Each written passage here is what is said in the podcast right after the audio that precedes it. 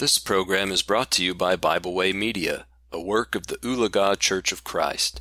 Today we continue looking at the ten plagues of the book of Exodus, and we're picking up today with the ninth plague in Exodus chapter 10, beginning in verse 21, looking at the plague of darkness. In Exodus chapter 10, beginning in verse 21, the Bible says, Then the Lord said to Moses, Stretch out your hand toward heaven, that there may be darkness over the land of Egypt, darkness which may even be felt. So Moses stretched out his hand toward heaven, and there was a thick darkness in all the land of Egypt three days. They did not see, see one another, nor did anyone rise from his place for three days. But all the children of Israel had light in their dwellings. Then Pharaoh called to Moses and said, Go serve the Lord, serve the Lord. Only let your flocks and your herds be kept back, and let your little ones also go with you. But Moses said, You must also give us sacrifices and burnt offerings, that we may sacrifice to the Lord our God. Our livestock also shall go with us, not a hoof shall be left behind. For we must take some of them to serve the Lord our God, and even we do not know what, what, what we must serve the Lord until we arrive there.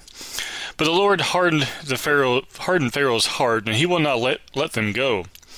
Then Pharaoh said to him, Get away from me, take heed to yourself, and see my face no more, for in the day that you see my face you shall die. So Moses said, You have spoken well, I will never see your face again. As we look at Exodus chapter 10, verses 21 through 29, we have this ninth plague, this plague of darkness. And what's so interesting here is how it's described in this section. He says there in verse 21 darkness which may even be felt. The plague puts Egypt in complete and total darkness in verses 22 through 24. Moses, we find next, requests sacrifice for, uh, sacrifices for God in Exodus 10, verses 25 through 26. And Pharaoh sends Moses away with a threat in verses 27 through 29.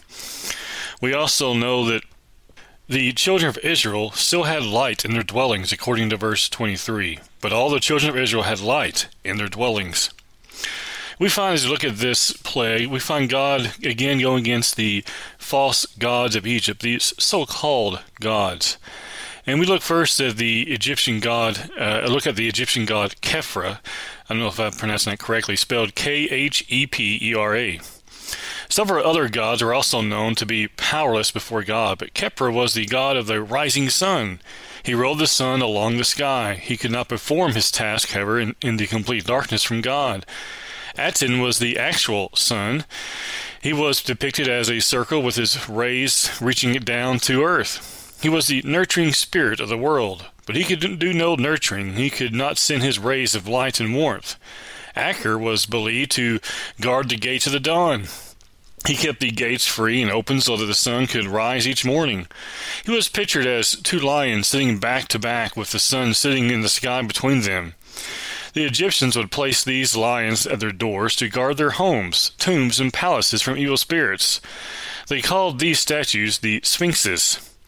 As we find here in this text that these false gods could do nothing against this darkness that was on the face of the earth for three days, as he says there in verse 22. Darkness that was so dark and so thick, as we say sometimes, he says in verse 21 that it could even be felt. As we think about this idea, we think about these false gods that several are mentioned here, with Khepra being the god of the rising sun, and Aten being the actual sun, depicted as being the actual sun, and you have Aker who was believed to guard the gates of, the, of heaven. What do we find here over and over again? That yet again, these false gods are indeed false. They show themselves to be exactly what they are. That is, nothing Nothing compares to the one true God. And that's what we find as we look at these ten plagues. We'll look at the last one next time. Then we look at the power of God, the power of the one true God. These false gods again show themselves to be exactly what they are. They're nothing. They're false. They're they hold no hope, hold no chance of no no uh, encouragement to their to their followers. Unlike the one true God. Friends, just make sure we put our hope and our faith and the one true God.